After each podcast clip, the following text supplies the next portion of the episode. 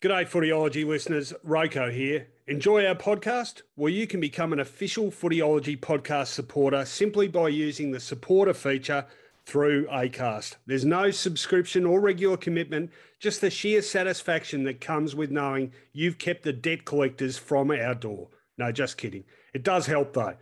If you want to get started, you just need to follow the support this show link in the show description. Thanks again, and now let's get on with it.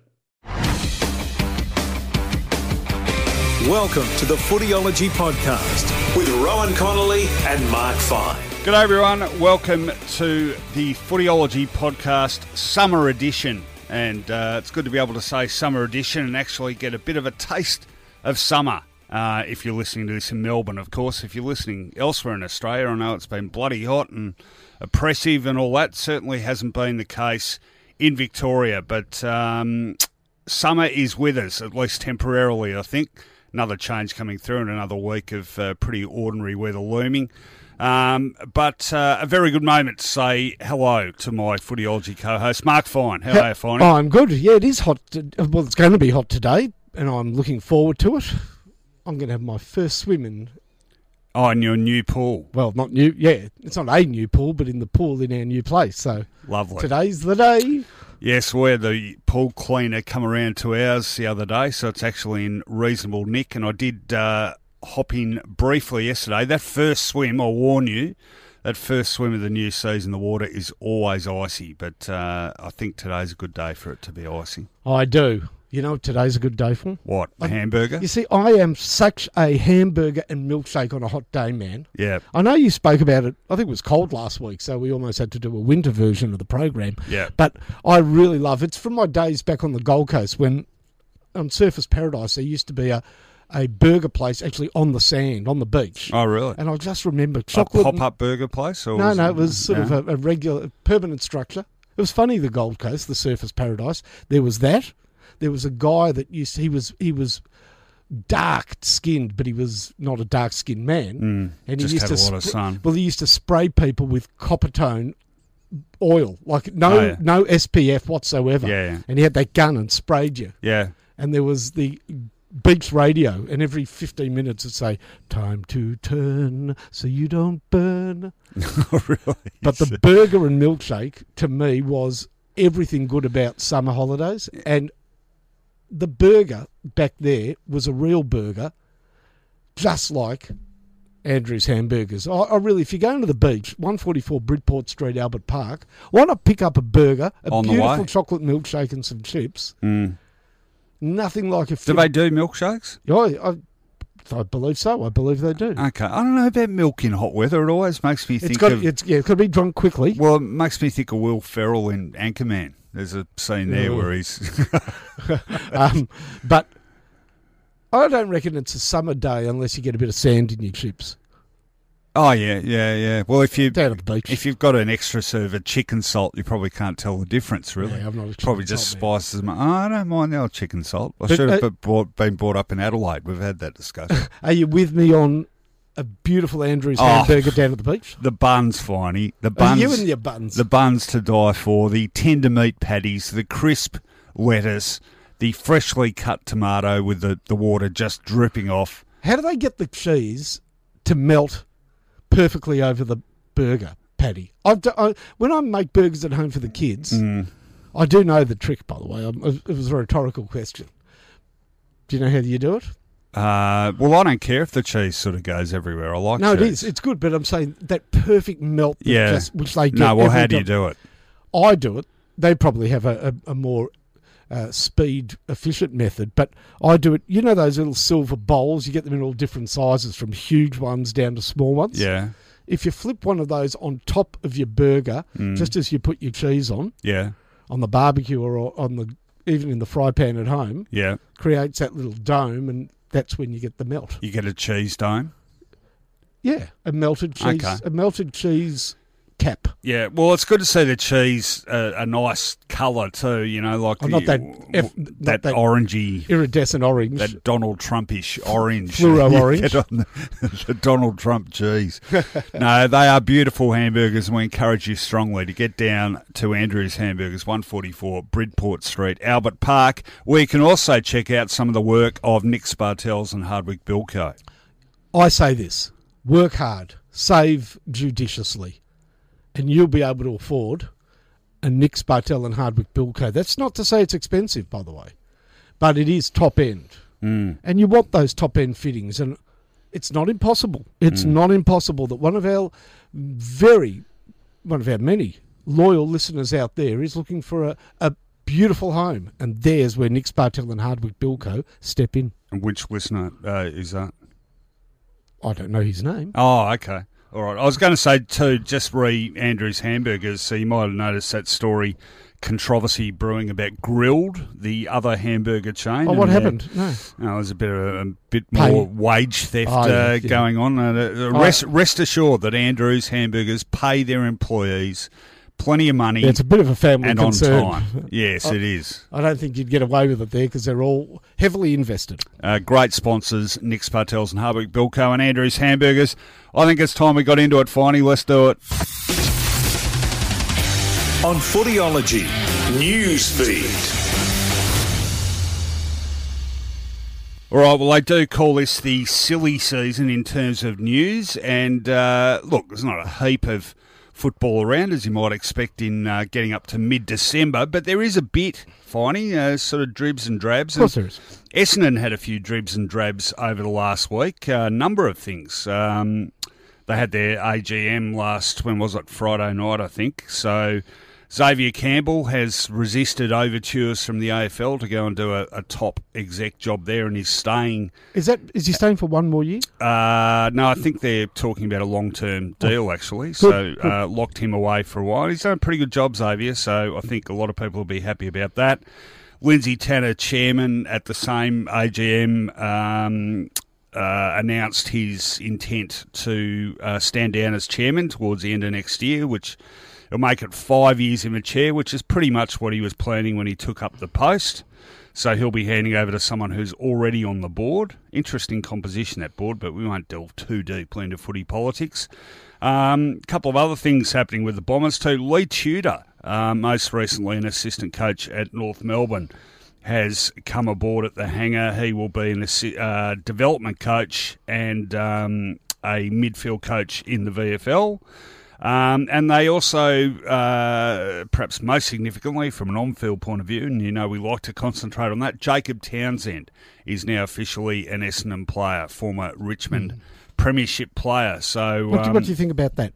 I'm happy with it. Um, it's interesting, actually. A number of Richmond supporters, uh, just uh, a few Tiger fans might might want to be aware of a, a little bit of hubris creeping in after two flags in three years. But a few were saying, "Ah, yeah, he's B grade at best," and blah. Well, he I agree, I, I agree with them. Well, he wasn't too B grade in the uh, 2017 conclusion to the season. Look, he had a, he had a period there. It was a very strange period. His ratio f- for kicks to goals was extraordinary, Hmm. Yeah. and it was a great. It was a purple patch, and he earned his spot in the team. Yeah, But I guess he's the issue with Jacob, both at GWS and at Richmond, has been pace. Now, if he's going to play forward for Essendon, it's all about forward pressure. He's a really good mark for his size, but he's going to have to find something to be one of those real quick lockdown forwards. Well, I'm, I'm not sure that's what he's necessarily come to the club to do. I, I think a lot of it's about uh, a bigger midfield body. I mean, that's what he joined GWS as. And in fact, what he joined Richmond as, he only sort of fell into that Because he wasn't role. quick, because he wasn't quick enough to play in the midfield. Well, but also because Josh Caddy got injured. But I think it is, pace isn't a concern of Essendon. Yeah, so, but that's what I was going to say. But for Essendon, that's his best usage because you do need that big-bodied midfielder. Mm. yeah. And, and look, I mean, he's a freebie too. look, you know, maybe he won't work it out, but I, I uh, personally, you know, if you if you want a big body and you want someone who's been around the traps a bit, I, I'd rather see them pick up someone like Jacob Townsend than just take another speculative low draft pick on a, a kid who may never no. get there. So, uh, quite happy with that. Anyway, I, I, I should apologise when I say I know what you're talking about. Those you know Richmond supporters on in chat rooms, in forums, absolutely giving it to a premiership player. That is not on. I'm I, I'm being hard on him, maybe from the Richmond perspective, but they've got a very strong list.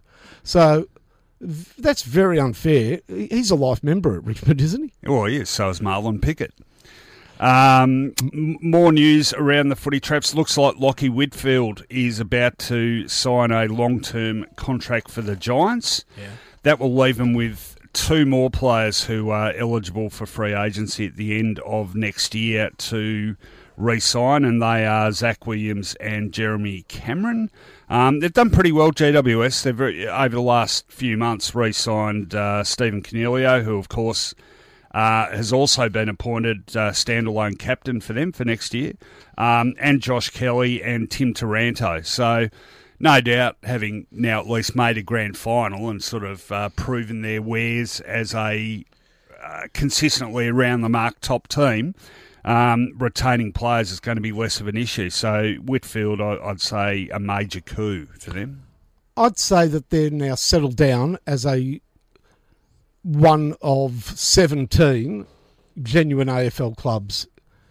I would expect them now to retain their best players. Mm. And if they lose it, like any other club, one may go every four or five years. That would be a surprise. I, I, they've now got that right number, that right mix, because a lot of the players that left that were star players, let's be honest, they were not necessarily entrenched in that midfield anyhow. That part of the part of the seduction would have been you're going to come here as our number one midfielder. We've got a job for you. You're going to play a key role.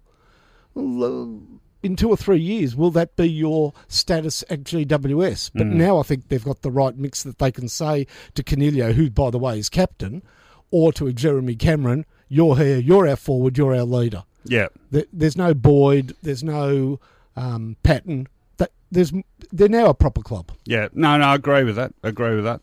Um, bit of movement on the captaincy front, actually. We just mentioned Stephen Coniglio, but uh, we've also seen Port Adelaide appoint Tom Jonas as captain, Standalone captain. standalone captain, which means Ollie Wines uh, is isn't. is available next year f- for another club. I, I really think he's he's downgrading there is tangible. It, it's real.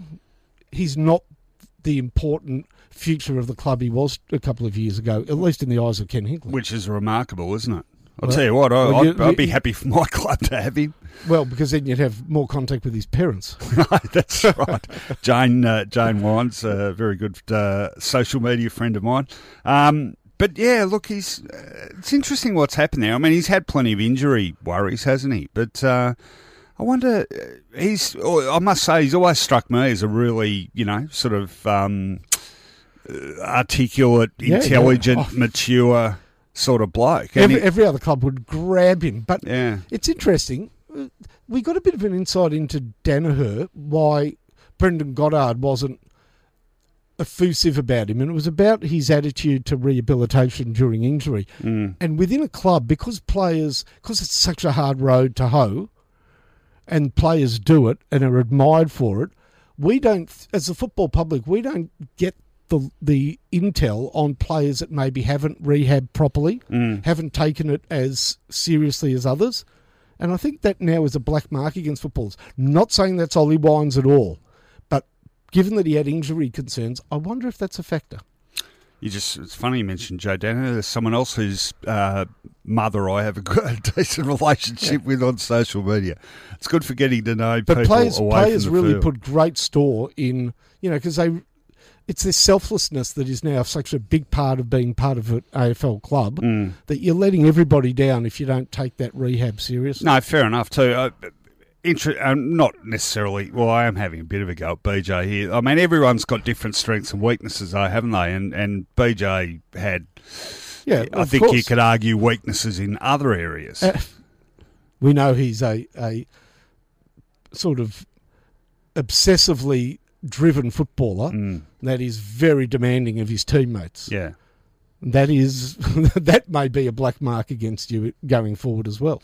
Uh, more moves on the captaincy front. Of course, Shannon Hurn standing down at West Coast and Luke Shuey uh, slipping seamlessly into that position there. And um, got to say again, you know, limited dealings with him, but uh, that struck me as perhaps the most obvious captaincy change of the lot if Shannon Hurn was going to stand down. He's a really, really impressive uh, young guy, Luke Shuey. Really intelligent. Yeah. Didn't Shannon Hurn prosper as captain, though? Oh, yeah, it made, that's- it made him. I'm saying that's why I think at West Coast they are ready to invest in, a, in another very impressive young man Mm. who they hope can even take his game to a, a higher level, as Shannon did. Yeah, yeah. I mean, like Shuey's been leading the charge for a fair while now, hasn't he? When you said that about Shannon Hearn, it made me think of Tom Harley. I mean, Harley was a Maxwell guy who, and Harley are yeah, the two examples, and, aren't they? and became better players as a result of, of having that official leadership mantle. Became serious footballers when I think they were just in the ruck otherwise. Yeah. Now you mentioned uh, rehab before. Um, while we're on the Eagles, couple of issues there. Uh, I was reading last night. Tom Barrass um, looks like he's going to miss about two months of the preseason after foot surgery, and he had a, a foot issue last year and missed a fair chunk of the season as well. But it was the other foot. So uh, interesting there, and uh, again they've had some. Uh, there's been some talk about the surface uh, that these guys play on over there and whether that maybe contributes.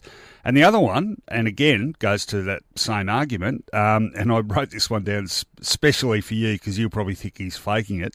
Uh, Jeremy McGovern had heel surgery. Yep. Yeah, yeah. So do you reckon when he got on a table and they put him under the docks, sort of went and opened the heel and said, hang on, there's nothing wrong with this? Oh no! Look, I'm sure there is something wrong with his heel, but um, he also went off with shoulder injuries, and he's he's melodramatic, very good, but melodramatic. and let me tell you, in living memory for me, the luckiest All Australian I can remember. Well, He should not be in that All Australian team. I watched him very closely in 2019. It is absolutely a miscarriage of justice that he's in that team. Well, you say Jeremy McGovern to me, and I do. I, I don't think melodrama. I think drama. And uh, one of the, in context, most important marks in football history, really, the launching of that uh, final flurry that led to uh, Dom Sheed's match-winning goal in the Yeah. 2018 Grand Final. That's right. It was, hey, he's a very good footballer. Now, more on um, seems to be Just a bit, not in 2019. seems to be a bit in the news about players rehabbing. These are the sort of things that you only ever look back on in retrospect if a side doesn't do well and say, "Ah, well, of course." And that's exactly what happened with Melbourne, wasn't it? I don't recall uh, too many people talking about Melbourne's interrupted pre-seasons this time last year, but when they started performing poorly. Uh, to that end, I noted um, a piece, I think it was in the Herald Sun, about uh, seven Richmond players with delayed pre-seasons for various um, reasons. So Bachar Houli, he's had a, a calf problem. Uh, Dion Prestia has had um, Achilles tendonitis. Jack Graham still recovering from that shoulder injury sustained in the preliminary final win. Shai Bolton, I think, had shoulder surgery. Alex Rance is interesting because uh, you would have thought, oh, well, he must be flying 100%, but uh, he's recently had an arthroscopy on the knee he had reconstructed. Can I ask a question about Alex Rance? Hang on, just one more. Uh, the good news Jack Higgins um, is apparently about to increase his training loads, uh, having been given the all clear from that really serious uh, brain bleed that he had. Anyway, go on, away. Okay, so he had knee surgery, obviously. Alex Rance, yeah. Now, I don't know this, and I could. I'm probably completely off the mark. Do you need any blood for knee surgery? Oh, I know where this is going. Well, it's a question. It's it's a Uh, valid question. I wouldn't have thought so. probably not, but it is interesting that we've got an AFL footballer playing this contact sport. Mm. If he had a situation, say like Lonergan had for Geelong, Well, hang on. Explain to all right, he- uh, people. because he's a Jehovah's Witness, they Yeah. they don't take blood transfusions. Mm. Part of their religious belief is that your blood is your own, and you cannot take on anybody else's blood. I, I don't understand the reason. I don't know the reasoning behind it. But if he would have been, if he was in Lonergan's position, he would have passed away. Um, Yeah, but are there degrees of. And I've, I- I've spoken to Jehovah's Witnesses. They have some substitutes and plasmas, but still, Lonergan lost a, a lot of blood and was very. It was critical anyhow. yeah. A major incident like that, he would not survive. I wouldn't have thought. Yeah, but uh, I, I guess what I'm saying is, are, are there not? I mean, there are degrees of Catholicism. You know, people either follow No, it, no, there's no. deg- I'm telling you, if you're a Jehovah's you're Witness, in or you're out. he's an observant Jehovah's Witness. There, that is not negotiable. You're in for that. You're in for their. That's interesting. I, I work, I worked with the Jehovah's Witness as close as I am to you across the desk yeah. for seven years, and I know a fair bit about the How, religion. well, how come we never read about that? Like people say someone was in a car crash and could have been saved with a transfusion but died. Hmm? Isn't that the sort of thing that you'd be reading news stories about? You know, like Don't know. the practical Obviously issues not. involved. No, maybe not. So, so you you're hundred percent on that. That if you're a Jehovah's Witness, no you can't no blood detour from the path. No, not to save your life. Okay. There's no, there's no. But if, in the case of life saving, no, that's you can't. There are, as I said, they there are. Subs- modern medicine has given them a, a better chance of survival in such cases, but the bottom line is that according to their interpretation of the scriptures, they can't have blood transfusions. Mm, I find religion interesting. Uh, I, wasn't. I'll bring this up only briefly, but uh, saw a tweet yesterday from uh, Brian Houston, the leader of uh, our esteemed PM's church, Hillsong, and uh, Yeah, they're interesting. well, he was um, blessing the Lord. The Lord had seen fit to um, bestow upon the church a brand new, uh, like three three tier tower in, in the middle of Manhattan, New York, to um, to uh, further their teachings. Yep. You know, Hillsong has played a part in some uh, some, some conflict at an AFL club. Oh, really? Yep. I won't go into details. Oh, about yeah, no, that's ringing a vague bell actually. Something to do with Gold Coast. Yep. Yeah, yeah, I thought so. All right. But not Uh, a major problem, I can imagine, because and one of the players involved, and they've, they, you know, more power to somebody who has faith and and draws um, draws from it and has a better life for it. I've got, I'm not stepping on anybody's toes here. More power to to them. But Zach Smith was involved, so interesting that he's gone back to Gold Coast, and obviously that's they've been able to.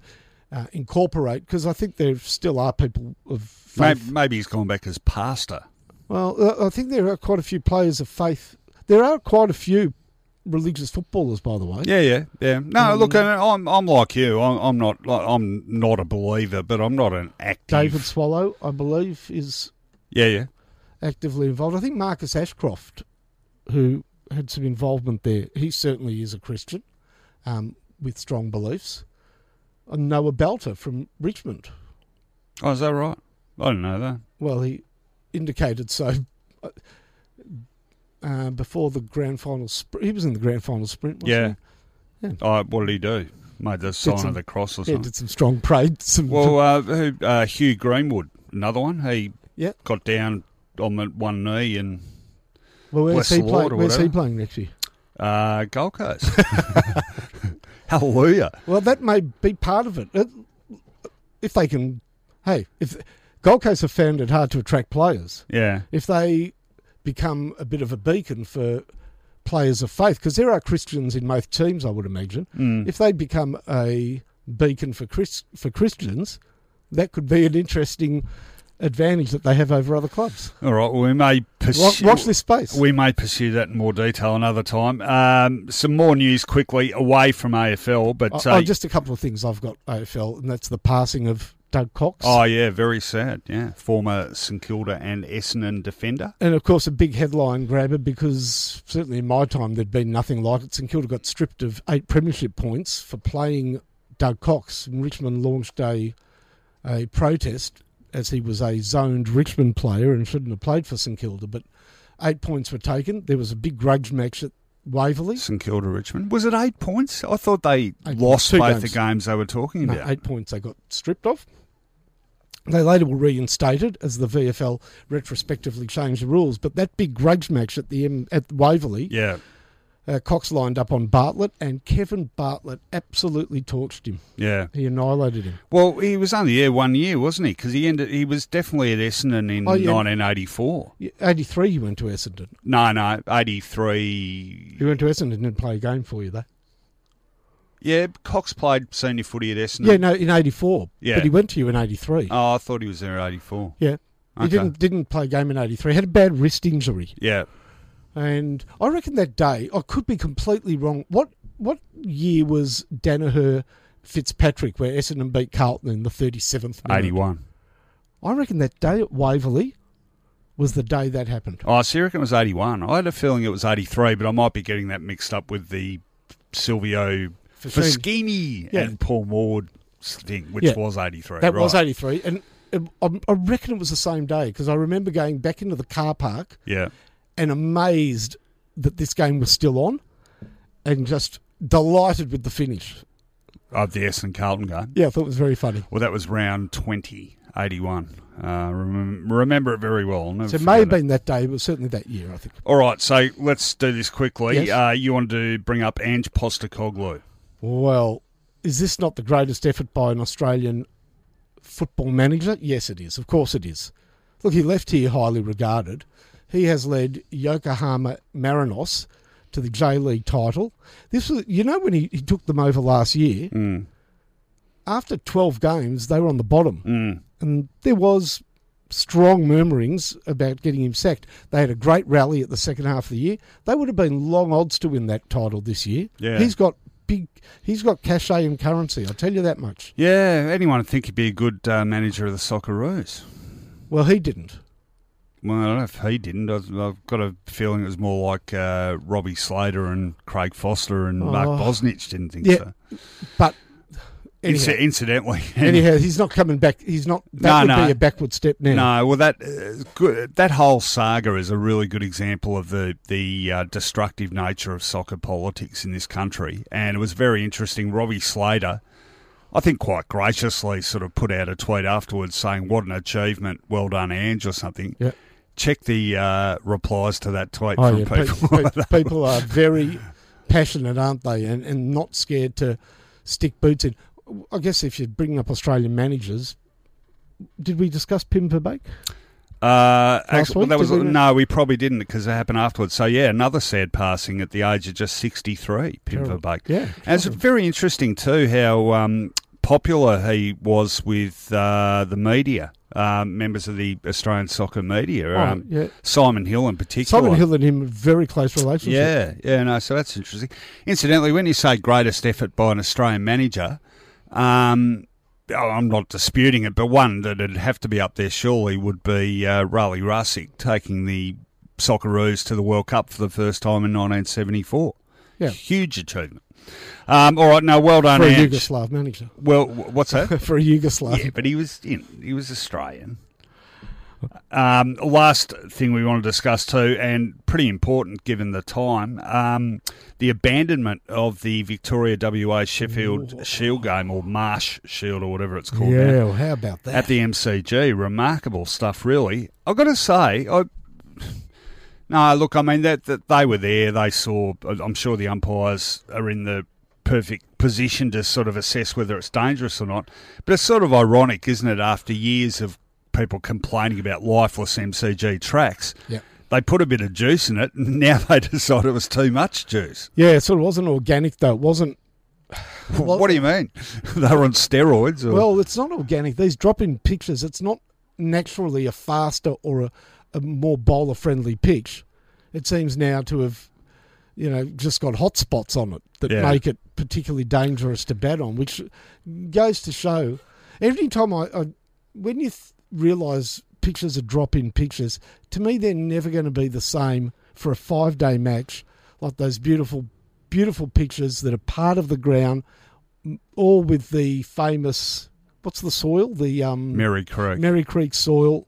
It, it, it's the sort of pitch that can it, it develops over five days or Mm. degrades over five days, making it a brilliant contest from early favouring bowling to batting, then to spin bowling. They've never been able to recreate that properly. I don't reckon. If you had a look at the deliveries in question, and they didn't play for that long, did they? I mean, WA was three for whatever, but um, I think uh, three batsmen got hit. Marcus Stoinis got hit, oh, right up Yep. in the Under under, the the, ribs, heart, yep. yeah, under the rib cage, and that uh, and just, Marsh got flayed. that exploded. I, I wonder though if the standards on that have changed a bit because, like, you go back to some of those MCG tracks of the early '80s, and then even um, I think uh, 1988 when they destroyed us there, Patrick Patterson um, and half the Australian team, where it ended up with broken limbs and whatever uh, from an un- unpredictable track that would. You know, give Roll, you shoot, shooters one minute and, and balls exploding off the cracks the next. So, Ha- having played most of my cricket on turf, mm. and a lot of those wickets, uncovered wickets in suburban Melbourne, I don't have a great deal of pity for first class and test players complaining about the state of wickets. I mean, you can imagine what you played on in suburbia. yeah, Especially if you, especially if the other team batted first and you're playing away, Mm. and their curator, often a member of the team, you know, had the pitch at his behest to prepare for your batting. Yeah. It was never fun.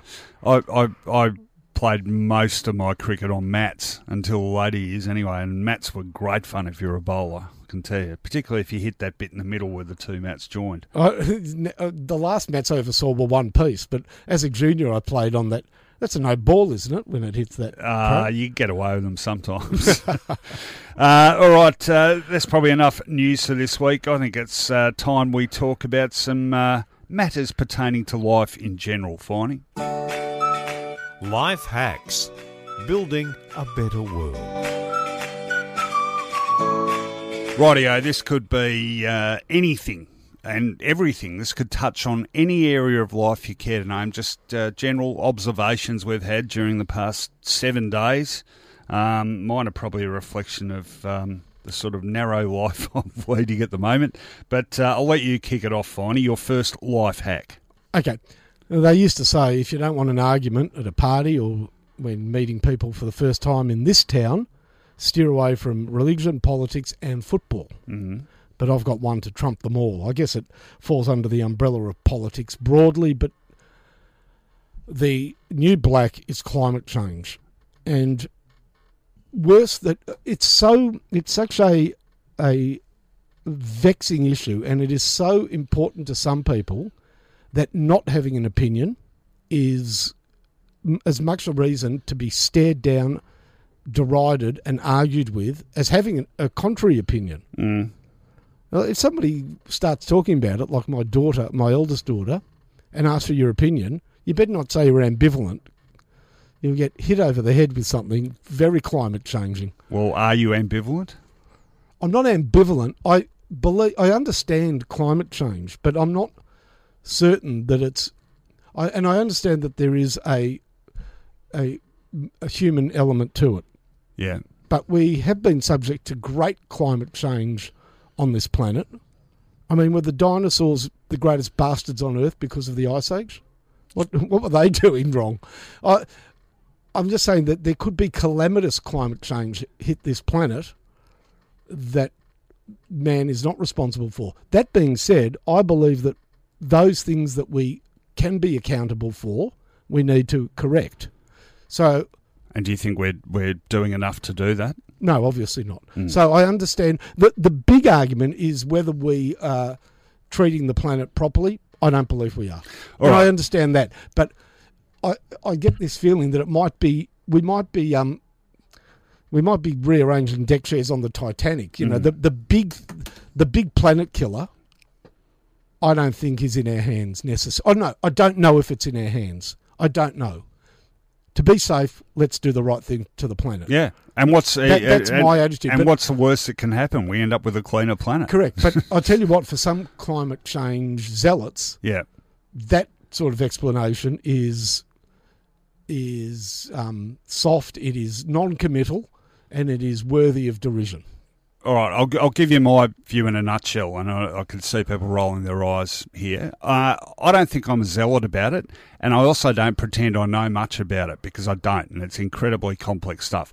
What I do know is this that an absolute uh, ridiculously sized majority of qualified people qualified in this field, i.e., scientists, are insistent that man made climate change or global warming has occurred and that we need to do something to uh, stem the tide. And if they say that, that's good enough for me. And, it, you know, it's, it's when I get cranky is when the likes of Andrew Bolt and people who aren't qualified can be so insistent, so arrogantly insistent that uh, we don't have a problem and ridiculing people who have spent their lives researching this stuff. So, um, you know, we don't question science and virtually any other uh, area of life. Why do we question on this? Because it has become politicised. And one of the great tragedies, or just quickly, one of the great tragedies for me is that prior to 2009, and when that first bill was um, rejected, uh, we we had essentially a bipartisan agreement on, on, both major parties, and that led to the rolling of Malcolm Turnbull as opposition leader by Tony Abbott. Um, Mr. No, and uh, you won't ever get me to reconcile from my belief that Tony Abbott is the single most destructive politician this country's had. The one thing I would say is that some of the long view planning is to me in 2019 going to be difficult to implement and quite an imposition. You know, they're suggesting that within 10 years we cannot have any more landfill, uh, any more tips or, or rubbish, garbage tips, dumps. Well, that's going to be difficult for normal people. Oh, there's a lot of things with it that are going to be difficult. I mean, obviously, uh, replacing the streams of income that come from major fossil fuel industries for yeah. starters. I'm but, saying, but those big things, I understand. I understand about mining and about coal, you know, about coal production, etc. I can see the smokestacks, but I'm just not sure where I'm going to put all the boxes that stuff comes in in the future. Yeah. Yeah, look, I'm, I'm not saying it's not a complex and complicated and difficult. In other words, I'm selfish, issue. very selfish about it. Yeah, well, I, I think man's inherent selfishness is probably the biggest, biggest obstacle problem. to overcome. Yep. All right, uh, my first one, and uh, far less weighty matters. Gee, this is a bit of a role reversal. You've brought up climate change. I'm bringing up YouTube. well, well, you've had a bit of a YouTube watch the last couple of weeks, and now it's my turn. I spent a good deal of Saturday. Uh, it happened, I think, because on Friday night I was just flipping around and I happened on the uh, Fox Footy replay of the 1971 Grand Final. Well, I've never seen it. ABC version, and uh, ended up watching most of it again. um, but uh, I went from there. I think I, I, got on YouTube because I ended up watching the final story doco about that grand final again. Fantastic documentary by Pete Dixon, brother of Robert, if you haven't seen it. And of course, I went down the YouTube rabbit hole, all those clips, similar sort of clips down the right hand side. I love it. I ended up watching in its entirety, Finey, complete with AFL tables up there next to it so I could look at the stats and everything and quarter by quarter scores. The 1978 grand final between Hawthorn and, and North. Melbourne. Why that one? Um, because it appeared in the right hand side, and I, have seen it plenty Was it of times. Good game? Well, I don't think it was a great game. Well, here's what I wanted to. I wanted to defend this as a game. I actually think it was a better game. Well, no one said it was a terrible game because it wasn't. I mean, Hawthorn only won by three goals. Um, but I thought actually that as a spectacle and excitement and changes of fortune and whatever, it actually is an underrated grand final. Here's why. Hawthorn kicked five goals to North Melbourne's two in the first quarter. Second quarter, it completely turned around. Phil Baker running amuck, kicking three goals and taking one of the most famous marks in history. And North kicked five goals to two. Now, popular sort of convention about this game is that Hawthorn ended up sort of running away with it. But here's what I hadn't remembered. So North Melbourne were a couple of points up at half time. They kicked the first goal of the third quarter, couple more behinds, and then here's the, the almost the turning point of the game. They're two goals up. It's about seven or eight minutes into the third quarter. They attack again. The ball is, I can't remember who kicked it, but it's going into the goal square where Phil Baker is poised to mark. And poor little Ray Huppatz, of all people, didn't see him and got in his way and spoiled him, and it went through for a point. Uh, Q Hawthorn just exploding into action. Hawthorn kicked seven goals in that third quarter. Leigh Matthews absolutely sensational with a couple. Uh, who else do we have goals from? I think Martello, Ablett, uh, Don Scott kicked one. Um, and in the blink of an eye, Hawthorn then had a, a pretty more than handy five, six goal lead. Um, but North Melbourne could have gone three goals up, and you just wonder how big a um, or how different a complexion that would have put on things. Robert DiPierdomenico played a fantastic game in this, and I think in a retrospective sort of uh, had they had a Norm Smith affair, uh, he was nominated as the um, uh, what's the word I'm looking for? Um, effectively the Norm Smith medalist. Terry Wallace played a great game. Ray Huppatz, I hadn't remembered him playing so well for North. He was terrific. Wayne Schimmelbusch, great finals player. He was great. And of course, Phil Baker in a losing side with six goals. But the highlights, Finey, the highlights. Peter Landy uh, absolutely laying into the kids carrying the balloons around the boundary line before they go. Why? Well, he's uh, Peter Landy has gone to intro the telecast, standing on the boundary line there, just as the kids carrying the huge things of balloons. Really? Remember them? Yeah. Are coming around, and uh, they hadn't been sort of told appropriately to keep out of the way. So Landy's trying to talk to the camera, and these North Melbourne balloon kids are getting in front, and go yay! so he moves forward and appears to actually kick one of the balloon kids. and then another one goes to get in his way, and he puts his arm out and rather forcefully connects with the uh, eight, nine year old kid's jaw. Yeah. Um, it, it is on YouTube if you want to have a look. Put 1978 grand final, Peter Landy. Wow. It's pretty funny stuff. I tweeted a still from it actually, so that's um, that's pretty funny. Uh, Don Scott failing to open a bottle of champagne on the dais, uh, tries to take the cork out, the cork breaks, tries to crack the neck of the bottle on the dais, won't crack, so just throws the bottle into the crowd of players. but I wanted to talk about Peter Landy's incredible um, pessimism as a Hawthorn supporter. So some when you talk about bias in commentary, usually you think, oh well, they'll be too glowing about their side. But Landy was the absolute opposite. I first noticed this in the 1984 grand final when Essendon. Um, after kicking oh, six or seven goals, yeah, Essendon, sorry, it wasn't six or seven. Essendon had got the margin. The margin was like one point the difference in the 84 grand final at the going into time on. Mm. And the ball goes back to the centre and Landy goes, Essendon running right away with this game now. one point the difference at the 25 minute mark. The other one there is at one stage around the same time, Lou uh, says, "Oh, it could be a draw, Pete. We could come back here next week." And Landy goes, "If it's a draw, I hope it's warmer next week, Lou." so he's always pessimistic about the Hawks, and he missed seventy-eight grand final, he does it the whole time. Like uh, in, in the midst of that seven-goal burst in the third quarter. They've got about three goals up, and he's going. Uh, anyone's game this, although you'd probably have your money on North Melbourne at the moment. Really? Yeah, Hawthorn's all over him. And the, the funniest one is at the end. So Hawthorn got six goals up. Um, and then North kicked three cheapies right at the end, you know, sort of 28, 29, 30 minute mark. The last goal by Morris Boyce uh, put them within 18 points, but it was like the 32 minute mark. So Boyce kicks a goal, Landy goes, What a finish! and about two seconds later, a siren goes. So the old pessimistic Pete, uh, I've taken to call him. Anyway, 78 grand final. Uh, if you're at a, a very loose end, I, I obviously was. Um, it's a pretty good game of footy. Yeah, well done.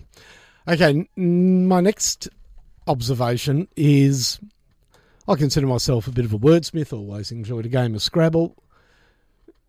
Like the word search in Reader's Digest, enriched your word power. Do pretty well on that. Okay. My daughter turns 13 tomorrow. Happy birthday, Harper. Happy birthday, Harper. Um, she was saying something to me. Named after Harper Lee, by any chance? Absolutely. Okay. As my To son was named, named after Zane Grey. Okay. We are a literary family. Family. Family. So, so she was saying yesterday, her friend Cody, that she really Cody's dad drives a Mustang, and he she said to me, "Oh, he's great, Cody's dad. He's so bougie." I said, "What?" I said, "What's? Do you know what bougie is?" Is it short for bourgeois? Well, they use it. I mean, bourgeois is what it's short for. I didn't even think of that. Ah, But bourgeois is middle class or yeah, reaching middle class, isn't it? yeah. Because for them, for her, bougie was he just loves labels. Oh, okay. No, well, that's. That's not really bourgeois, but I wonder if that's where it's come from. must be. Okay. But he's so bougie.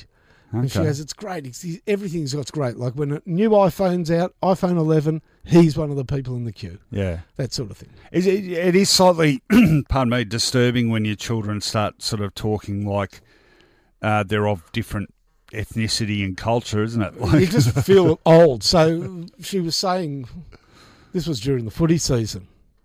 Uh, Richmond, she's a mad Richmond supporter. And Dustin Martin was playing well, and she goes, on fleek. what? Means on fire. okay.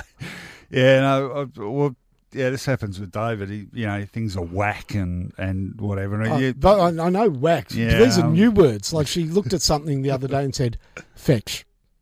I said, pardon? She said, nice, fetch. oh, okay. As in fetching. maybe. And maybe. Um, randos. Random. It's a it's a refers to some refers to people like specifically like i was on the train and this rando was Oh, yeah, okay. looking yeah, at the girl sitting you know so you know anybody that's anybody that's slightly disturbingly unknown to them is a rando It's like the. Ske- Uh, i mean everything's sketchy it's, it's, I'm not, i said take public transport too sketchy go down the shops walk yourself too sketchy everything's sketchy so they don't have to do any you know you know what sketchy is like a bit sus a bit oh, okay. Sketchy. All right. it's too sketchy It's like that scene out of Family Guy where Chris starts speaking like a, a hip hop, Yeah, a yeah. rap artist Yeah, or whatever, yeah. and Peter goes to um, do an exorcism. He goes, "The power of Christ compels you. The power of Christ compels you." Um, it is a worry Yes. Okay. No, I, I can relate to that one. but i'm glad you helped me with bougie and fetch Yeah. Well, ask Harper. She might have. Oh, a, she wouldn't a- know the origins Oh, okay. Um, all right, here's another one. And it just, again, I was sitting there aimlessly yesterday and I saw a tweet from an American sports agency or something asking, What is the greatest sporting photo of the decade? It was a really good thread because everyone obviously posting some great pics.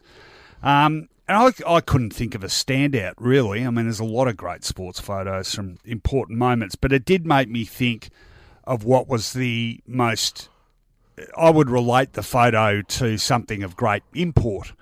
And uh, I immediately thought, well, what is my most significant moment of the sporting decade? And for me, a clear number one because I, it, it is the remains the single most dramatic moment I've ever seen in sport. Um, and it's uh, Sergio Aguero's last minute winner for Manchester City in the final Against Premier League game QPR. against QPR in Yeah. May 2012. And uh, it, um, of course, I went down that YouTube rabbit hole again. I found a photo of Aguero because he, after he scores, he takes his top off and he's waving it around his head, John Aloisi style. Um, but gee, there's some great stuff that's been made since that moment. I, and I, look, I will never forget it. I was watching it live. I was pretty new on Twitter at that stage, and I, I've called up my tweets from the time. You can get um, ask them to send you the archive, and I'm just going ballistic. Just everything's in capitals, and what an incredible moment, though. You know, for a season that lasts for nine months and they play 38 games, and to come down literally to the last sort of 30 seconds, incredible stuff. If if you are a soccer fan, you haven't seen this, I'd strongly urge you to have a look on YouTube. Manchester City, the club, produced um, a documentary called 9320, which was the time of the Aguero goal finding, uh, three minutes and 20 seconds into injury time. And it's about different perspectives of that day and that finish. And it talks to um, the players, obviously. It talks to the staff of the club. It talks to the media. Different Martin Tyler, whose Aguero call became very uh, famous. Uh, talks to a lot of different sort of participants in the day, and it's it's so well made and um, just fantastically done. And uh, made me think about the possibilities for those sort of things in AFL, and I think we're seeing those things explored more. But there, there you go. That was uh, my greatest sporting moment of the decade, and uh, just an incredible bit of drama. Uh, If I asked you just quickly, what's do you think the most iconic, famous sporting photo of all time? Oh, gee. I mean, I Um, just went bang and I had one. I think it's it, it's in the discussion. I don't know why, but the thing that just popped into my head, and I, I'm not saying this is what I necessarily think, but I just had a thing of um, uh, Peter Norman up on the Olympic dais Okay, in well, that- Mexico City. I would have. That was the second one that came into my yeah. head. Okay. Oh, Oh, who's calling it? My mate Sheebs, the Mad Richmond supporter. Sheebs, you can hear me. I'm doing a podcast. Goodbye. Okay. Uh, I just so, heard him in the background. so what uh, is it? Um, Muhammad Ali standing Oh, over Sonny Liston yeah. when he knocked him out. Yeah, yeah, yeah. What year was that? 60s, I don't know, Late 60s? mid to late 60s. Mid-sixties, And He was world champion. He, you know, standing over the top Yeah, of him. yeah. That, it's a it's a powerful photo, isn't it? yeah. It's a good discussion, isn't it? Geez, uh, of, of all time. I mean, I'm sure. Oh, I- I mean, that, that famous picture of, of the Black Power with Peter Yeah. Norman on the dais is, is right And- up there. So is Jesse Owens at Berlin, yeah. him standing on the dais. Isn't it, in retrospect, it's so sad how the significance of what Peter Norman did wasn't really I think in, I think- given just No, in- kudos. in recent years, it, it sad- has, but it, after, sadly after his after passing. he's passed away. Yeah. yeah. But it's an interesting discussion. I mean, there's there's some brilliant sports photos that are probably, in terms of capturing a moment that is incredible in sport. Your favourite football photo? Ooh, um, I think mine's a Bruce Postle. Is it Bruce? Yeah, Bruce Postle, a great Yeah. age photographer. Um, just- oh, what's yours? Well, it's just this incredible photo. I think it's Rod Oborne of Collingwood. Yeah, He's upside down, and the position of his body, you Oh, can't see his head, but the ball Yeah. is in the exact position where his head would be. that is very good. It's extraordinary. It really looks like a player upside down on his head, but his head's a football. yeah. Gee, I'll have to have a think about that. Um, I mean, there's other ones. There's the the Merv Hobbs mark yeah, over uh, Johnson, Yeah, one of the Melbourne. Johnsons of Melbourne, Yeah, taken by a photographer who was with his daughter driving past the MCG. Even though it was a grand final, I think. as a preliminary. A preliminary. final. Yeah. But she said, "I, I want to, I want to watch you working." d-" And then he said, "All right, let's go." And he got a position on the ground with his daughter sitting next to him. Is that right? Apparently, yeah. Good story. Uh, oh, I'll have a think about that. I might get back to you on that next week. All Yeah. right, final one for you. Okay, it's you know I like watching football. Yes. I've been watching footy and cricket and soccer a lot for 50 years on TV, and I've always kept an eye out for something. And I had really sort of um, come to the conclusion I'll never see it happen. And I saw it on the weekend. What was it? Okay, I was watching NITV live Yeah. Northern Territory football, Yeah. and I've always wanted, not at a local level, but on TV, like on a proper game of, of league football, and I guess this qualifies, to see a father and a son playing together. Oh, yeah. Okay, do you know who it is? The father played for Essendon. Well, there's a fair chance it's Rioli or Pickett or Kickett, No. isn't it? No, he played for Essendon. Uh, he wears number two for Palmerston Magpies, and his son wears number one. Unfortunately, the senior got injured halfway through the game.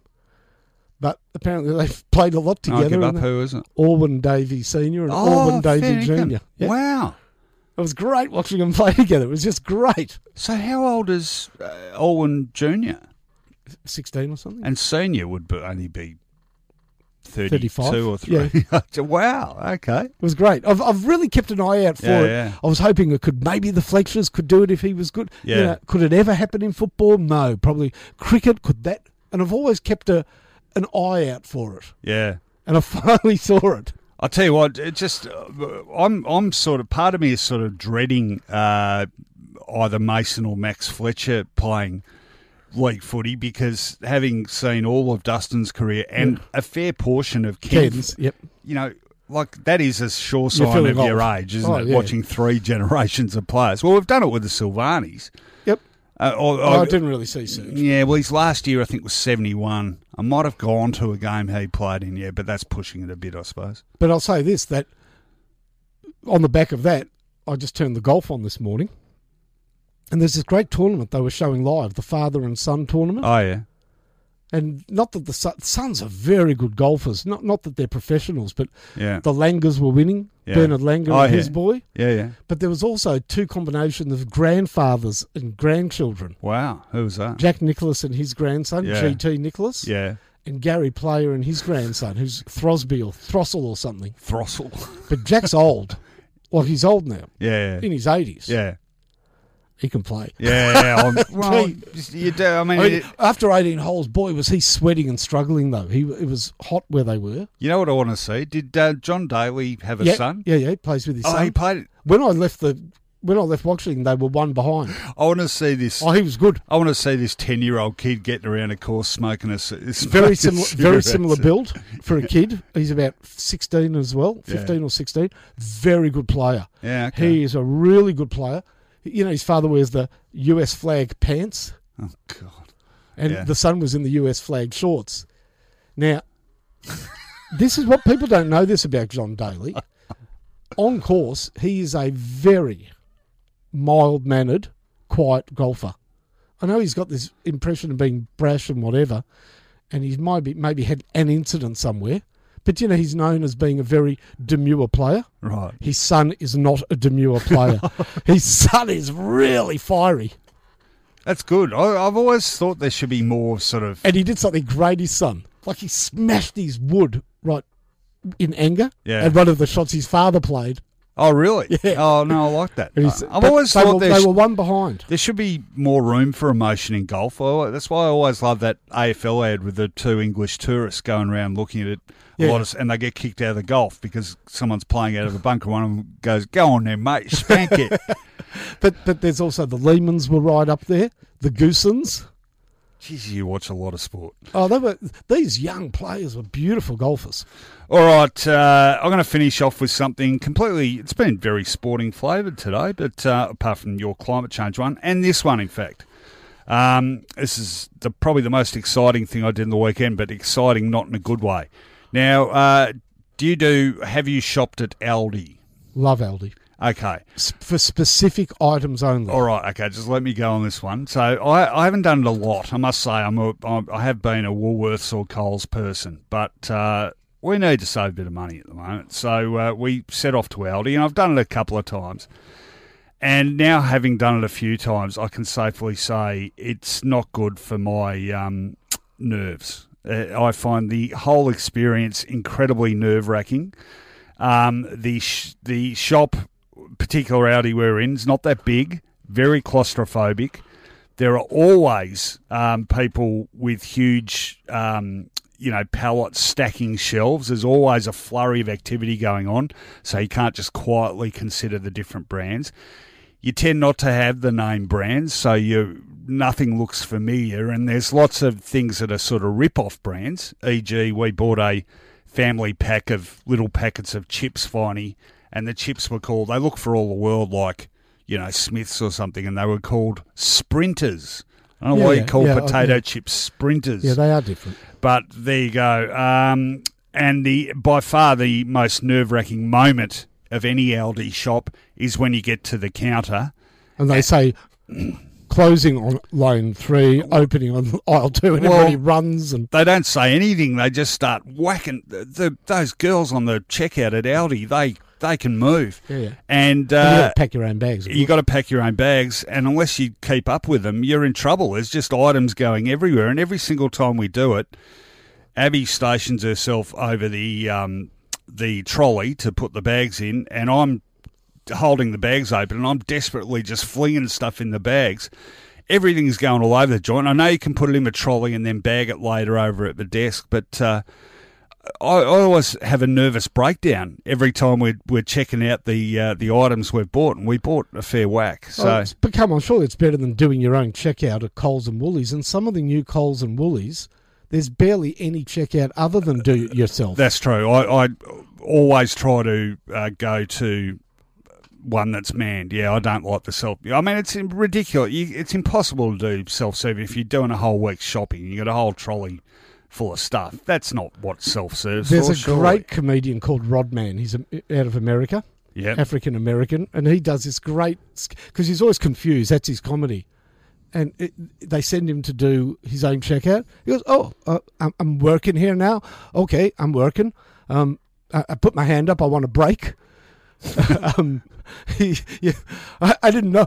I'm, I'm I've been staffed. You know, I mean, it's almost like that. How did I end up an employee of of Coles? I, I don't like feeling rushed or flustered, and particularly when it comes to shopping. So, uh, if you haven't shopped out and you're thinking about, look, the savings are considerable. You got to pick and choose your items. Yeah, I think some of the some of the uh, sort of rip off items I don't know about the quality. I, I think biscuits and that. If you're used to f- your Tim Tams, don't Yeah. go for the Mit Mats and stuff like that. Is that what they call? No, no, but but That's quite good, actually. but um, for example, I love American style pork spare ribs. They just happen to do these these beautifully trimmed and cut pork spare ribs, Yeah. single in single um, plastic wraps, Yeah, better price than anywhere else, and actually better trimmed and prepared. The other thing about them is have a look at some of their products because they are German. They got great prices on like French mustard and German pickles that are imported but are very well priced. but how how do you find out? The, the good Trial quality ones, unless you try every. Well, I'm, you know, I, I don't sort of tend to walk into a supermarket going, I think I might check out the uh, right. spare ribs. All right, I'll tell you what's well, they're just raw. I mean, they you know these aren't marinated or anything. I tell you what are surprisingly decent.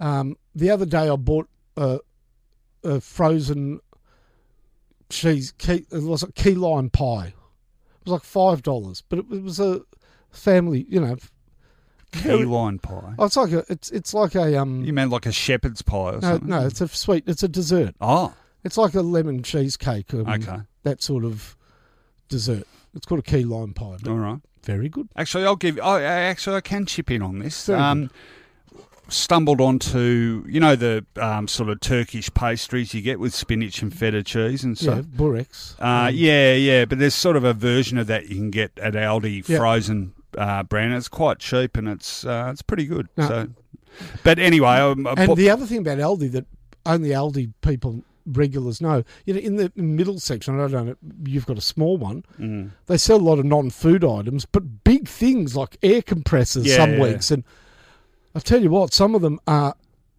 very well priced and they work. yeah, You know, you know the water thing like a gurney or a karcher. yeah, I mean, they start at 150 bucks. mm. We bought one there because I only needed to use it really once or twice for this new place we're in. Thirty-nine dollars. Worked very well. Excellent value. All right, I would just say this: if you haven't shopped at Aldi and you're thinking about it, it you will save money, but just be made of stern stuff. Not great for the nervous system. I bet you all of our listeners have shopped there. Uh, Not many people have not shopped at Aldi. Even people, even well-heeled people, know it's better to pay ninety cents for a kilo of spinach than four dollars. Yes, well, uh, a few of us formerly well-heeled people are beginning to discover this. All right, um, enough life hacks. I think it's time we ranted, Finey. Video killed the radio star. Video killed. Vinyl and video. Pressing rewind on our favourite music, movies, and TV. Uh, Whoops, I just completely forgot what segment we're up to, Finey. Apologies for that. I'm so looking forward to the rant. I almost skipped ahead. Of course, this is the segment Vinyl and Video where we go back, choose a year, and uh, nominate our favourite music, movies, and TV. I got to choose a year this week, Finey, and I chose 1976. Not a bad choice. I, I I liked your choice. I think I think we were on fertile ground in all three categories, or at least I was. Well, I think, uh, in my humble opinion, uh, and I'll explain why when we get to it, I think this could be one of the great years for movies. There are so Yeah. many good movies in Yes. 1976. But I bet you the one I came up with isn't in your list. Well, I, funnily enough, I do know of it because You do? Uh, well, I have a Very few people know of well, I have movie. a I have a story about it. Oh. Um, Interesting. so anyway, the year is 1976. Let's start off with music. What do you got? Okay, I know that you're very keen on albums, Yes.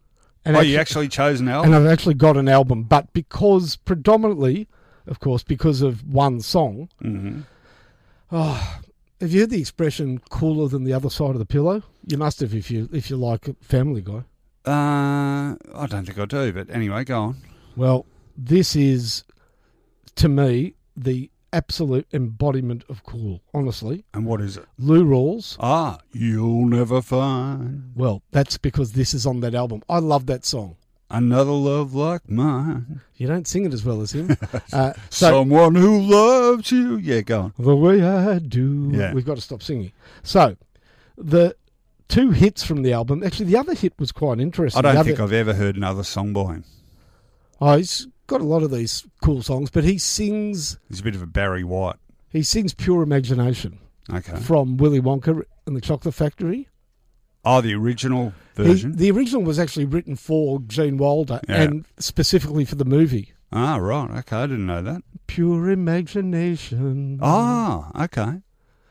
And, uh, da, da, da, Yeah, da, dee, in a world of pure that's Lou imagination. Rawls. No, he sings a version of it. Ah, It was originally Gene Wilder, with Willy Wonka. yeah, okay. But the big hit, of course, and the name of the album is All Things in Time. right. 1976 is You'll Never Find.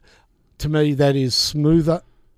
That is smoother than the behind of a bubba. It used to get played a lot on the radio. I do remember that. Well, I think I thought you would have loved a later si- singing of that song By because that was the song that Token Black won the talent contest that enabled him to sing at Miss Colorado pageant. in South Park. Correct, but it also meant that Cartman wanted wanted to be a, a music agent. I don't think I remember that episode. It, it, it, this episode features the most bizarre thing that's ever happened in music what?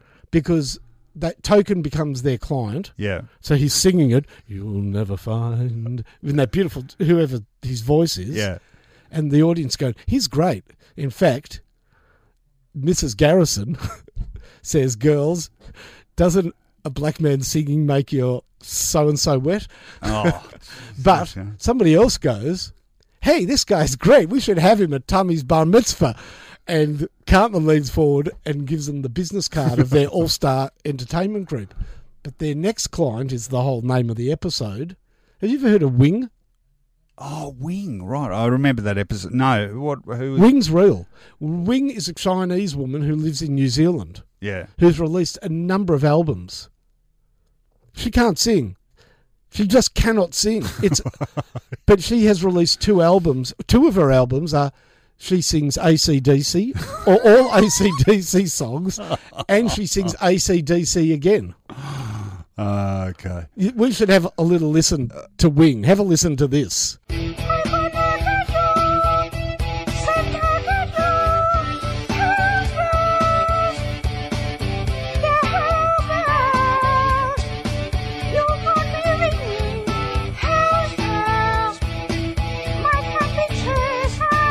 Well, that that's Wing.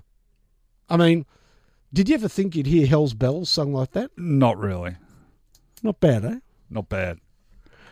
Okay, I'm, your I'm music. amazed that we could find Hell's Bells sung by Wing, to be honest. Oh well, Uh, all right, uh, I'm going with something a bit more mainstream and uh, albums, good albums of 1976. Well, Oh yeah, there are quite a few, or notable albums. Uh, Rush had an album every year in the in uh, over this period. 2112 uh, didn't wasn't huge here, but uh, pretty iconic album in the Northern Hemisphere. The one of the concept albums, and that did very well for them. Uh, Boz Scaggs, Silk Degrees, uh, which I, I remember buying um, as an 11 year old. was the Lido Shuffle on that? Uh, it is. Uh, Boston's self-titled debut, That of course, as horrible as the rest of their stuff. with more than a feeling. Well, I actually uh, bought their follow-up album, "Don't Look Back," and I love the song "Don't Look Back" still. And of course, I, I was never a fan, but ABBA's arrival was absolutely huge in this country. But I couldn't go past finding uh, once again the mighty Acca Dacca Akadaka. by and- Wing. Uh, not by Wing, by themselves. Uh, and the album, of course, Dirty Deeds Done Dirt Cheap. And there were two pretty different versions of this album one for the overseas market, one for Australia. For some reason, the overseas version didn't have Jailbreak on it, but um, uh, other tracks of note Ain't No Fun, Problem Child, um, easily ACDC's worst song, Big Balls. Uh, Ride On, which is a real bluesy, slow burning classic, and uh, of course Jailbreak, absolute classic track. Beautiful. So, pretty big album. Dirty Deeds done dirt cheap uh, for its time. I think. Oh look, you know, there's nothing groundbreaking about Acca Dacca, but boy, they could rock. So that's my album of 1976. Let's hear your movie.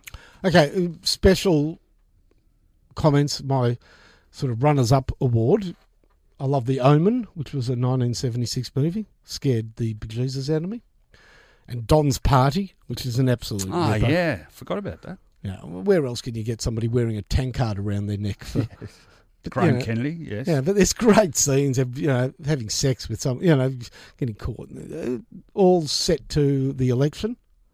69 election. Yeah, so it was a pretty good film version of the famous play by Williamson. But this movie is extraordinary. It holds the record for the most rejections by the Australian Censorship Board. It had many attempts to be sent to be passed, but they kept on not passing it. It was supposed to be shown first in 1976 in Perth at a film festival. The police came and actually closed the film festival down, and I ended up just seeing it. I'm just watching TV one day about four years ago, and this movie starts. And I like Japanese movies. It's actually a French made, it's French directed, French movie, but it's made with Japanese actors and in Japan. It's called In the Realm of the Senses.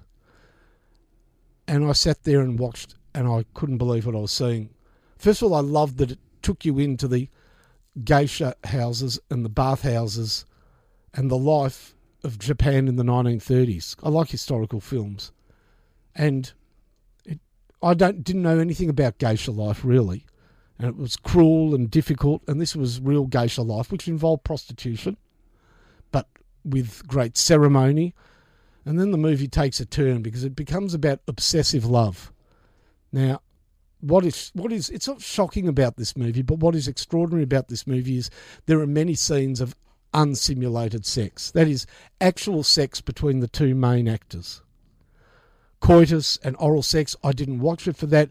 It's not stimulating in in any sense. It, it it's part of the movie. But the movie is about Sada Abe, a real person.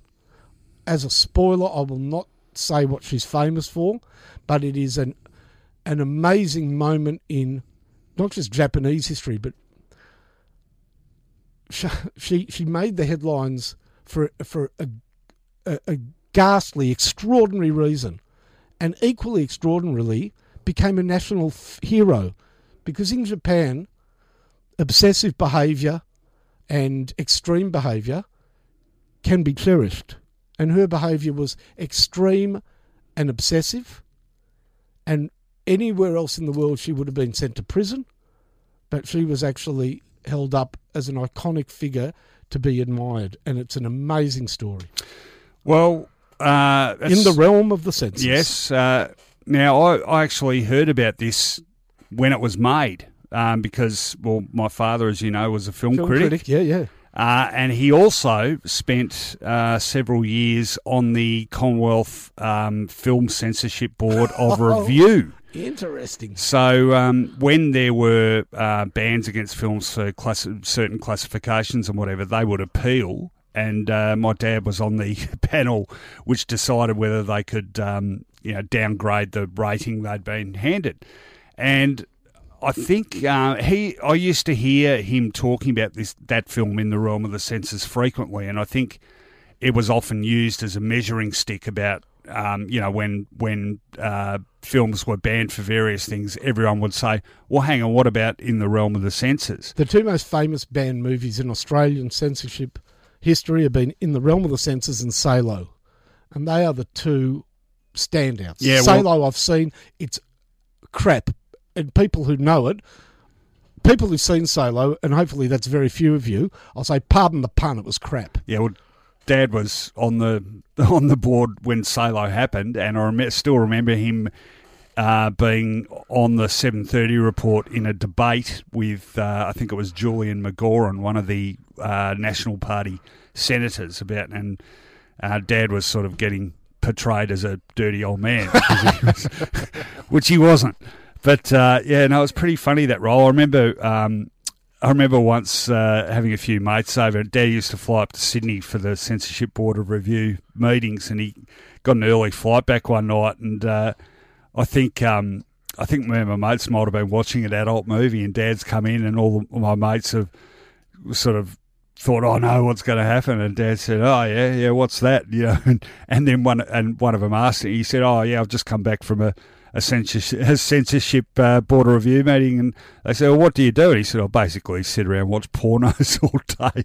That was part of his job. You know, with Salo, I went and went with a couple of friends to watch that because there was a huge controversy about it at a picture theatre in Toorak Road, South Yarra. Not the Trak Cinema, which was in Toorak. There was one, an art house theatre further up Toorak Road, and we had to run the gauntlet because there were like protesters there.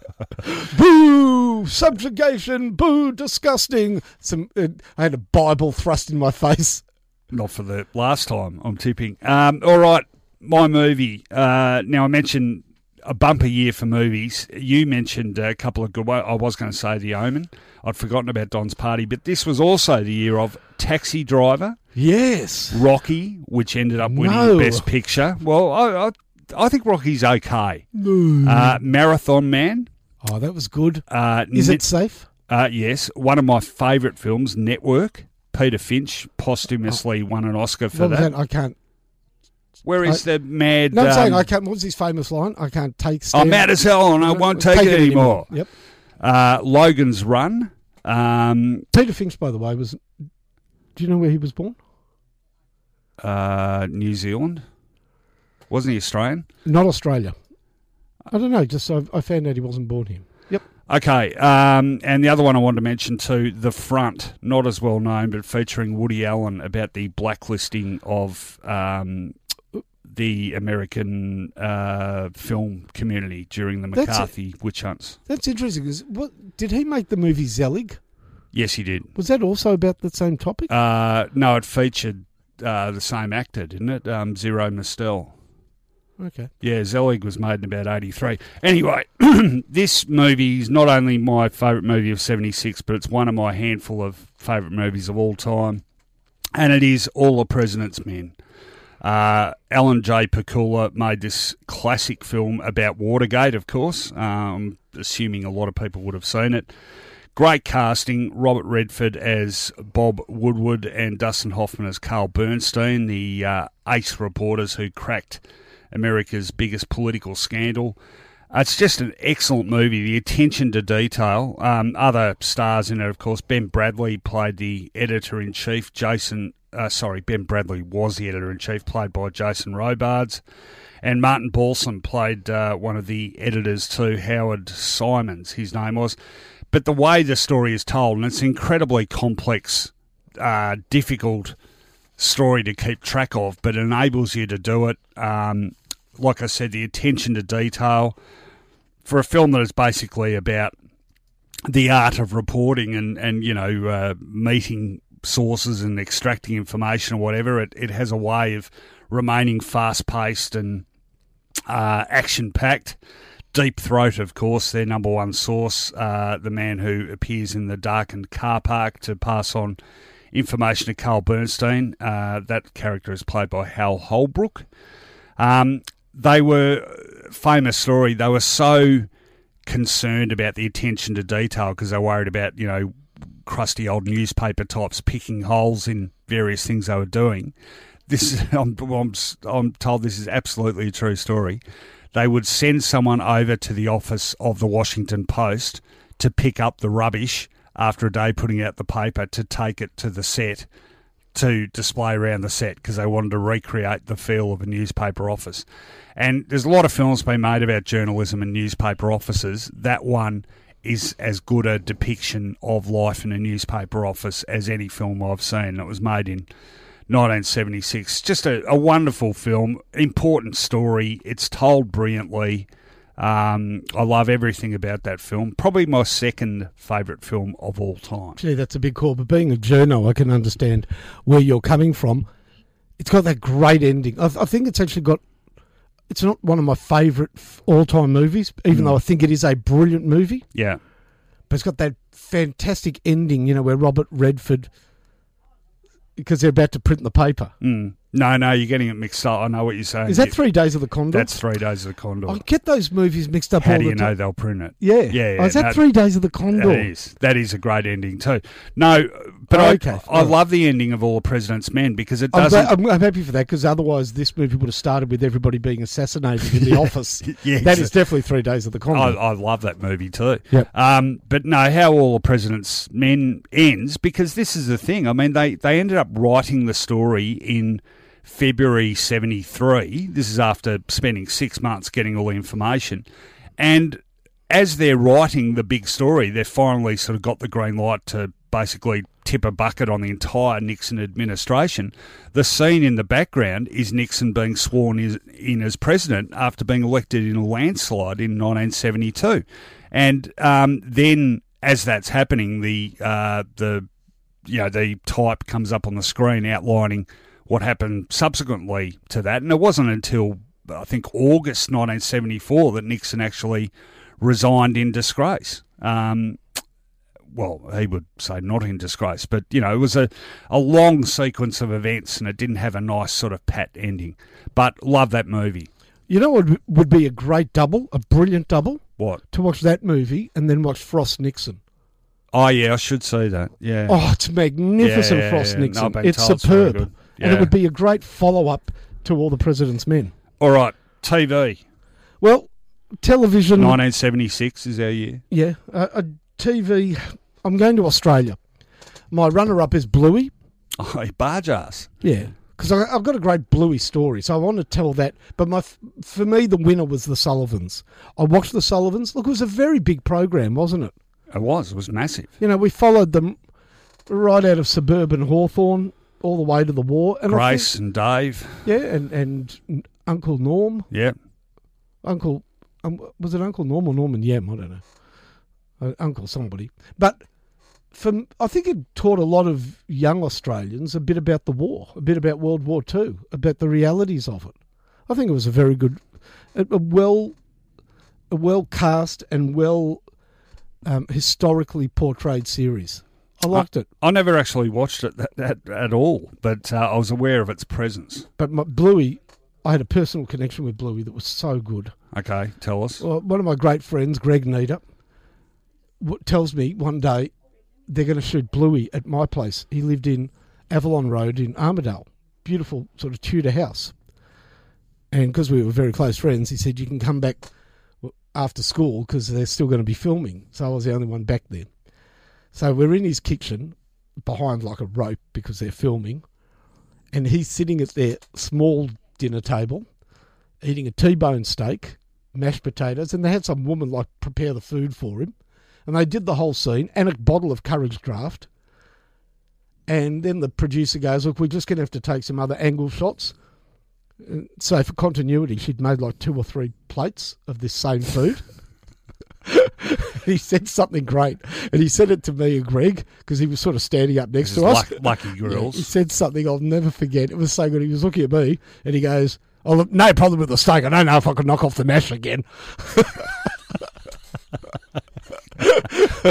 Well, by the look of him, he hadn't had too many problems knocking Well, he just had a whole steak, mashed potatoes, and some carrots. but he goes, "Oh, I'll have a go at the steak, but I don't know about the mash." Anyhow, so we had about three steaks, and then they went out. They had to do the scene in the driveway, and they set off an explosive. They had an, a proper explosives guy there and whatever, and it was a real strong blast. And I remember it wasn't Bargearse's backdoor blast. no, um, he he left after that after that eating scene. He he was sort of rushed away, but they did this blast with a with a car there, and then a blast. And I remember at the end they were sort of packing up. This was already seven or eight at night, and they were apologising prof- profusely because the blast had left this big black stain and taken a bit of a, a chunk out of the driveway. and they were saying saying to Greg's father, Bobby, look, we'll we'll pay for any compensation. For whatever damage we cause, we'll pay for the compensation. And he's going, well, it's very serious. and when they left, he goes, oh, I'm not going to touch the driveway, but we'll get a few bucks out of him. Ah, Crawford Productions. Oh, it was great, though. I, uh, one of my favourite quotes, just him leaning over and going, don't know about the mash. All right, I can't top that. Um, but I'm going for another Australian drama, and uh, this would be the only Australian soapy. I know that's not true. I watched Home and Away for a while, but this was the first Australian soapy I got into. No idea why, but I remember got to the stage where I wrote my um, older siblings into it, and we'd all sit around, uh, sort of in mock. Uh, angst and, and surprise and horror at the latest developments in The Young Doctors. what? Ran from 1976 to 1983. You Uh, know, your TV choices have surprised me in their banality. Well, because TV is pretty banal. Um, I'm I'm not going to. It it it focused on actual medicine and and uh, medical drama about two percent of the time. The other ninety eight percent time was basically who was rooting who. Wasn't there a famous wedding? Uh yeah. Well, there was there were several, um, but there was the one that sticks in my mind was when uh, Rebecca Gilling, who played I think Liz Kennedy, married Dr. John Forrest, played by Alan Dale, and uh, it was a it was a they, You theirs, remember. theirs was a lovely romance, and unfortunately, she on their wedding night. Uh, was fatally uh, electrocuted by a lamp, a faulty lamp. what in the bath? Um, no, I think it was just next to the bed. Um, other famous characters: Ada Simmons, played by Gwen Clum, Plum. Uh, Dennis Jamison, the orderly, played by Chris King. Tanya Livingston, Judy McBurney. The great Cornelia Frances played the fearsome Sister Scott. Uh, a, a a, a uh, wonderful double for young adolescent males, Linda Stoner, who played Nurse Kim Barrington, and Karen Pini. Remember Karen Pini, Finey? Who Yeah, played yeah. Nurse She was, Sherry Andrews. she was a big M girl. uh, she was also a penthouse model. Yeah, yeah, Uh, yeah. in fact, she, I'm pretty sure she was in the first Australian Playboy, which uh, I had someone buy for me at the age of 14. Anyway, uh, absolute pap, but uh, very easy to get sucked into. So I've gone for the Young Doctors. Very good. Is that it? Yeah. That is it. Uh, Now I've got to say something. I've, I've left this That's out, unlike you. You haven't said much at all this uh, show. Ah.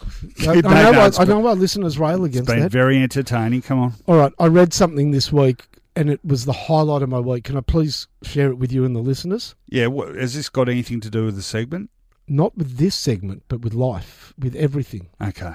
It's important. All right.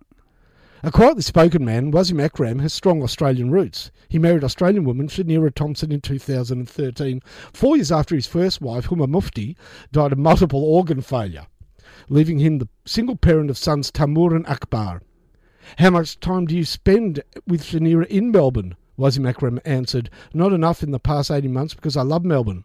We'll be back in January for some beach time, and I'll catch up on how my Saints are going for 2020. I know we haven't won since 1966, the mighty Saints. My father in law, Tony, and my wife said that barracking for St Kilda was a not negotiable part of me getting married to her. Wasim Akram. Oh, that's, How good's that? that's impressive.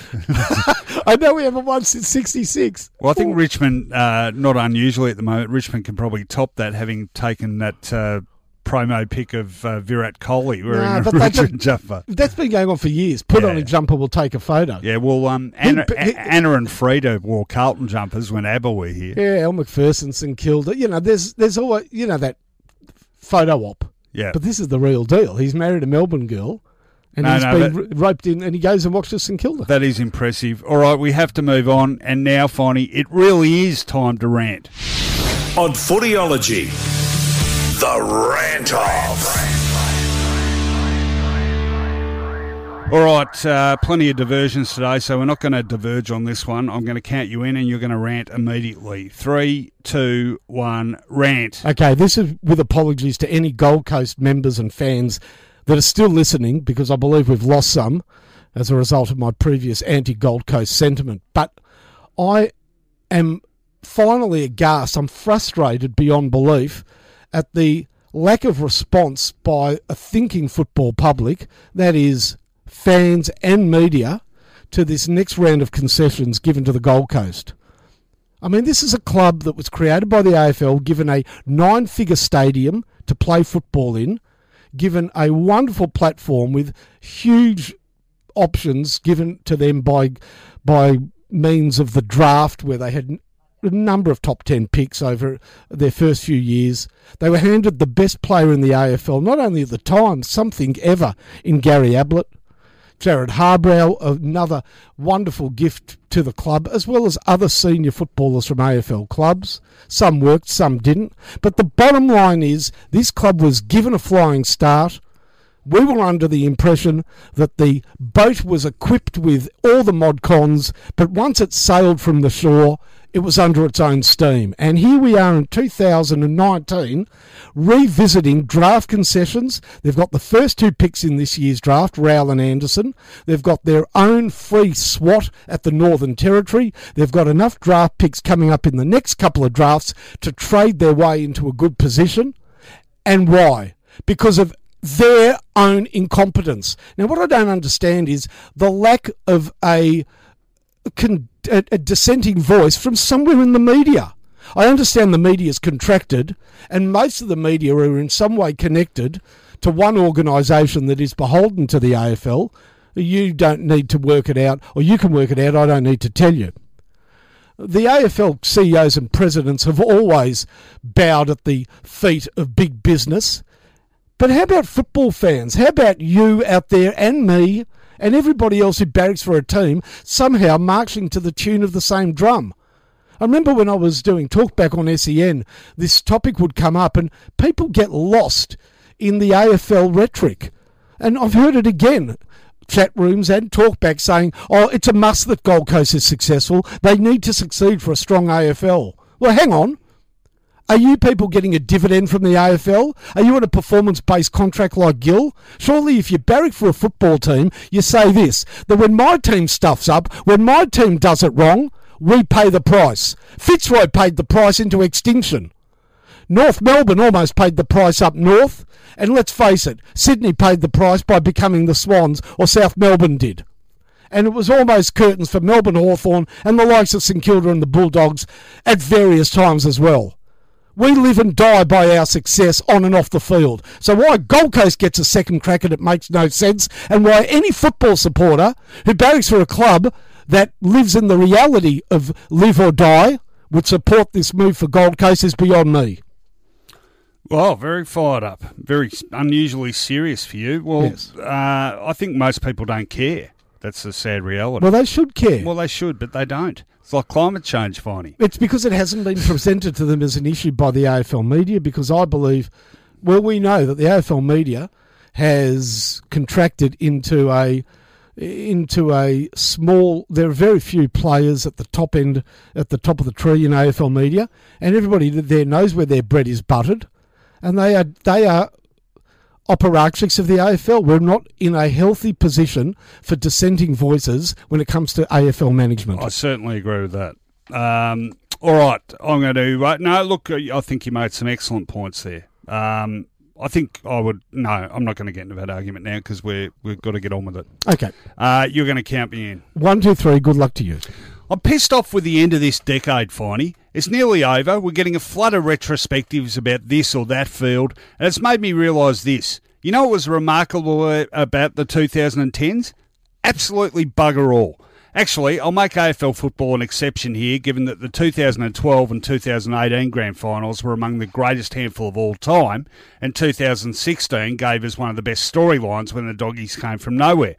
As, discuss- as discussed previously, soccer had Sergio Aguero. But cricket, tennis, racing, I can remember a decade long flurry of activity, but the actual specifics can't bloody remember. Now, does that mean I'm getting old and perhaps the memory's getting a bit dodgy, or that those sporting stories were just a river of blancmange? Well, as someone for whom self doubt hasn't generally been an issue, Finey, I'm going with the latter explanation.